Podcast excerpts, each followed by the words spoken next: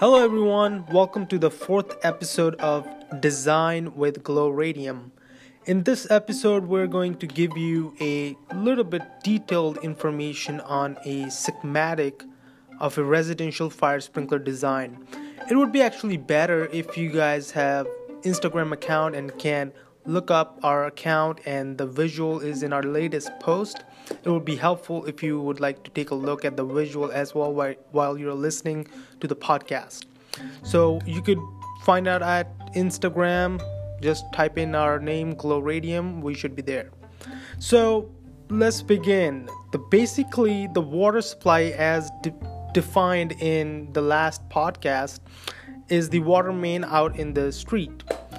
From water main, it is connected to a water meter, usually a water department which is in charge of the jurisdiction in which the project is in is uh, responsible for installing it when the project is being constructed.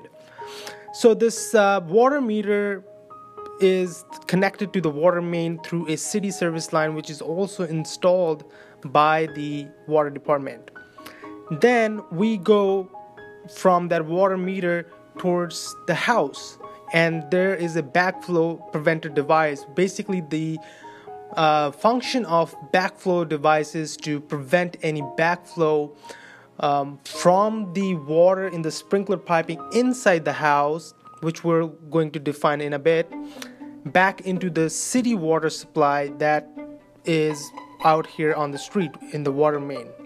Because we don't want all that water from sprinkler piping that might you know down the road um, stay there in there and there's some stagnation and the water is dirty and we don't want that water to go back into the city water main and um, mix it up there. So the back- backflow device is the backflow preventer is basically prevents that backflow um, into the city supply.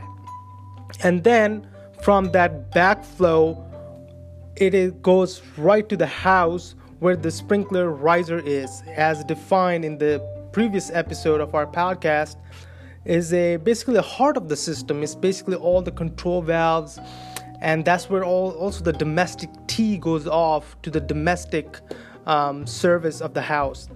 So from this fire sprinkler riser, the fire sprinkler piping goes up if there's a let's say usually houses are two story houses so we feed off to the first we go up in the attic of the first floor.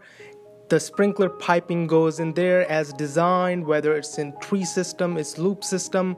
We'll define all these in the next upcoming projects i mean sorry the podcasts.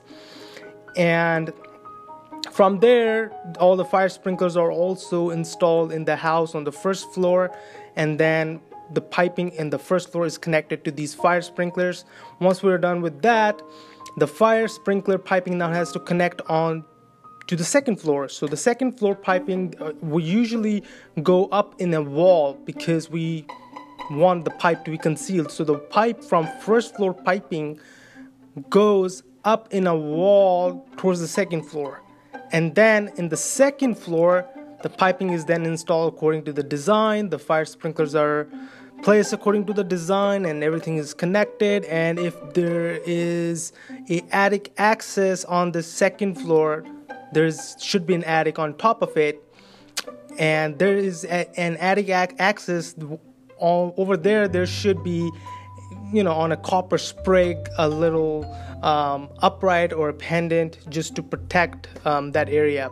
Sometimes there are furnaces in attic areas and fire sprinkler uh, just the upright or a pendant on a copper sprig is included in there.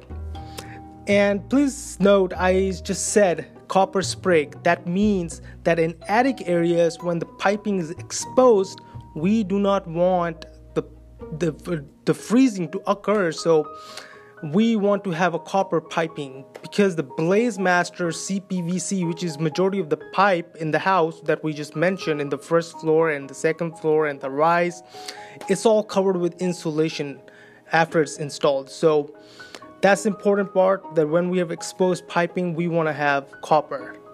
So this was a little bit of um, a schematic description of the residential fire sprinkler design, and I hope it provided some insight um, in, in, the, in the sprinkler design. Thank you. Bye.